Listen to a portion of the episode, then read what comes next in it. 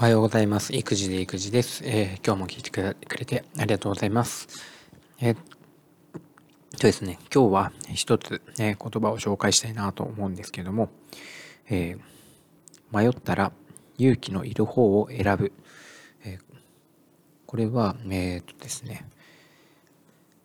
毎月、え警察の方からこう職場で配られる、えお便りがありましてそこに載っていた言葉なんですけども、ま元はなんかこう朝日新聞の、えー、私の折々の言葉コンテスト2020で紹介された母親が生徒会に入ろうか迷っていた娘に声をかけたというそれがこの言葉だそうです、迷ったら勇気のいる方を選ぶ。これは本当に、自分自身にも言えることだし、えー、子供たちにも言えることだななんてことも思います。で、まあ、一つこの言葉から思い出したことが、えー、うちの息子が、え、2年間続けてきた、え、サッカーを、えー、やめるという決断をしました、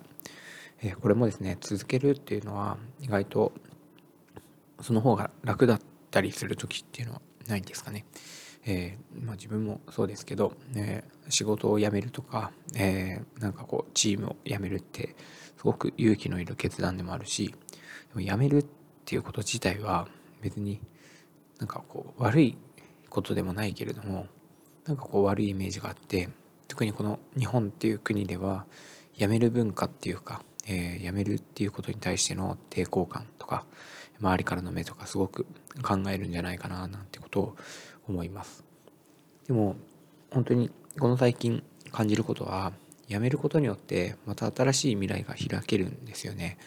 えー、むしろもっと言えば辞めてみないと新しい世界が見えなかったりもするんじゃないかななんてことも思っています、えー、うちの息子もなんかすごく悩んでいました、えー、続けたいけども結構ですね、えー、他にやりたいこともあって大変だと。で辞めるにもやっぱりこう迷いがずっとあったので迷っ、これ迷ったら勇気のいる方やめる方がやっぱり勇気がいるのかな。細々と続けていく方が楽だったのかなとかって思うと、うん、これは勇気のいる方だなっていうふうに思います。えー、で、えー、もう一つなんですけども、えー、えー、昨日日曜日なんですけどですが、えー、縁あって、えー、子ども食堂というか、えー、里親さんを、えー、している方に、えー、とですねこうのところに遊びに行くことができました。本当にこういうのも縁だななんて思っていて本当に1週間前ですね息子の習い事を通して知り合ったその方のところに行ってきました。前々から、え里親について、え興味があって、えなんかこう経験された方ってやっぱりこういろんななんかこう事情を知っているというか、え経験値も豊富だし知識も豊富だし、えいろんな子どもたちの関わり方という面でも、うん、すごく豊かだななんてことを感じたところです。えー、今もですね、えー、子どもたちの受け入れをしていて、えー、さらに、まあ、1人や2人ではなくもうですね今も複数人の子どもたちを預かりさらには、まあ、この20年ぐらいずっとこう里親を続けてきたということで、えー、たくさんの話を伺うことができました。で昨日は、えー、子ども食堂というような形で、えー、子どもたちや、えー、一人親家庭のこう子どもというか親子を招いて、えー、食事の提供をしたりということで、えー、僕もそれを少し少しだけですね本当に少しだけですけど手伝うことができました、えー、そして、えー、大学生のボランティアさんが、えー、子どもたちの、えー、学習を支援する時間だったり、えー、一緒にですねえー、まあなんか外遊びをするというよりは、一緒にテレビゲームをしているとか、そう、とかですね。あと広いところで、あの小さい子たちと、えー、ブロックとか、ぬいぐるみとかで遊んだりということで、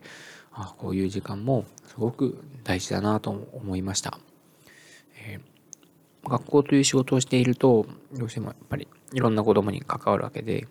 で、まあ親がいるとしても、えー、まあ、僕が言うのもなんか何ですかね、えー、偉そうに聞こえてしまうかもしれないんですけども、親がいても子育てが、えー、て言うか、不十分というか、うんまあ、物理的に難しい場合もありますしなかなか、ま、時間があってもこう関わっていたもらえないような状況もあったりとか、うん、すごく難しいそれぞれに事情があるとは思うんですけどあの子育ての面で不十分だったりする子もいるんじゃないかななんて思うんですけども、うん、こうやって、まあ、里子ですよね。里子としてこうやって引き取られてこのグループホームで過ごす子どもたちもいろんな本当に過去を引きず引きずって過去を持っていたり環境で育ってきたり、まあ、あとはですねこう発達障害的なものもあったりとかいろんな状況の中にいるんですけども本当にでもその子たちのためにこうやって会を開いたりあの大人として、えー、一人の、まあ、母親として、えー、母親、まあ、お父さんもですけど親として、えー、なんていうんですかね本当一人の人生を、えー、すごく大切にされているような気がして本当になんかこの活動の素晴らしさみたいなものを感じました。で、まあその方に言われたことは、まずは自分の子供をあの大切に育ててくださいということでした。えー、本当にその通りですよね。えー、一人には必ず、その子供一人には必ずその親がいるわけで、まずは自分の子供を大事に育ててあげることが、まあ、なんていうんですかね、一番大事なことで、まあ、里子に来る子たちは、まあ、まあ、残念だけれどもなかなかですねお家の人にこう見てもらえずに来ているというわけで。でも僕はなんかこうその子たちは得な面っていうか得な面って言っちゃいけないのかもしれない言葉悪いかもしれないですけどこうやってなんかこう見ず知らずのたくさんの大人に囲まれたりとかこうグループで住むことによって精神的にとか、え自立したりとかは自分の仕事を確実にこなしたりとか、えー、なんかこう心が育っていく面もたくさんあるんじゃないかななんてことを思いました。本当にそこにいる子たちは上の子たちはもちろん自分のやりたいこともやるけれども下にいる子たちの面倒を見たりとか何かこう手伝いをしたりとかあのすごくですねなんかこう甘やかされて育てられたというよりはなんかこうこれからちゃんとこう未来があるんだよってあんたたちはしっかり自分の道を切り開いていくんだよなんていう思いを込められて育っているんじゃないかなっていうことを感じました。えーまあ、僕もこれから、まあ、いろんな何ですかね道が待っているのかななんて思うし自分の子供もそうだし今回、まあ、この里親をされている方もですね絶対迷ったと思うんですよね。絶対迷ったと思うけども自分のしたいことだったり社会に貢献できることだったり誰かの役に立てることを選んでそれはものすごく勇気のいる方向選択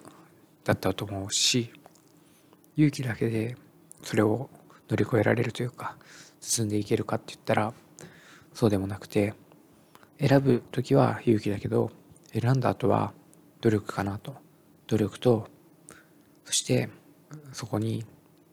熱い、まあ、心ですね。熱い心を注げるかどうかっていうところだと思うのでこればっかりはなんか本当にやるやらないの話じゃなくて決めたからには最後までしっかりやろうっていう気持ちを持っていくこと。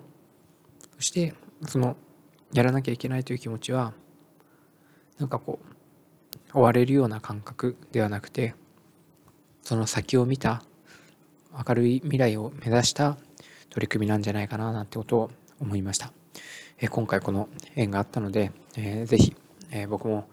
えー、そのほど、えー、についてえもう少し知っていきたいななんて思いました、え今日も聞いてくれてありがとうございました。では新しい1週間頑張りましょう。お先に失礼します。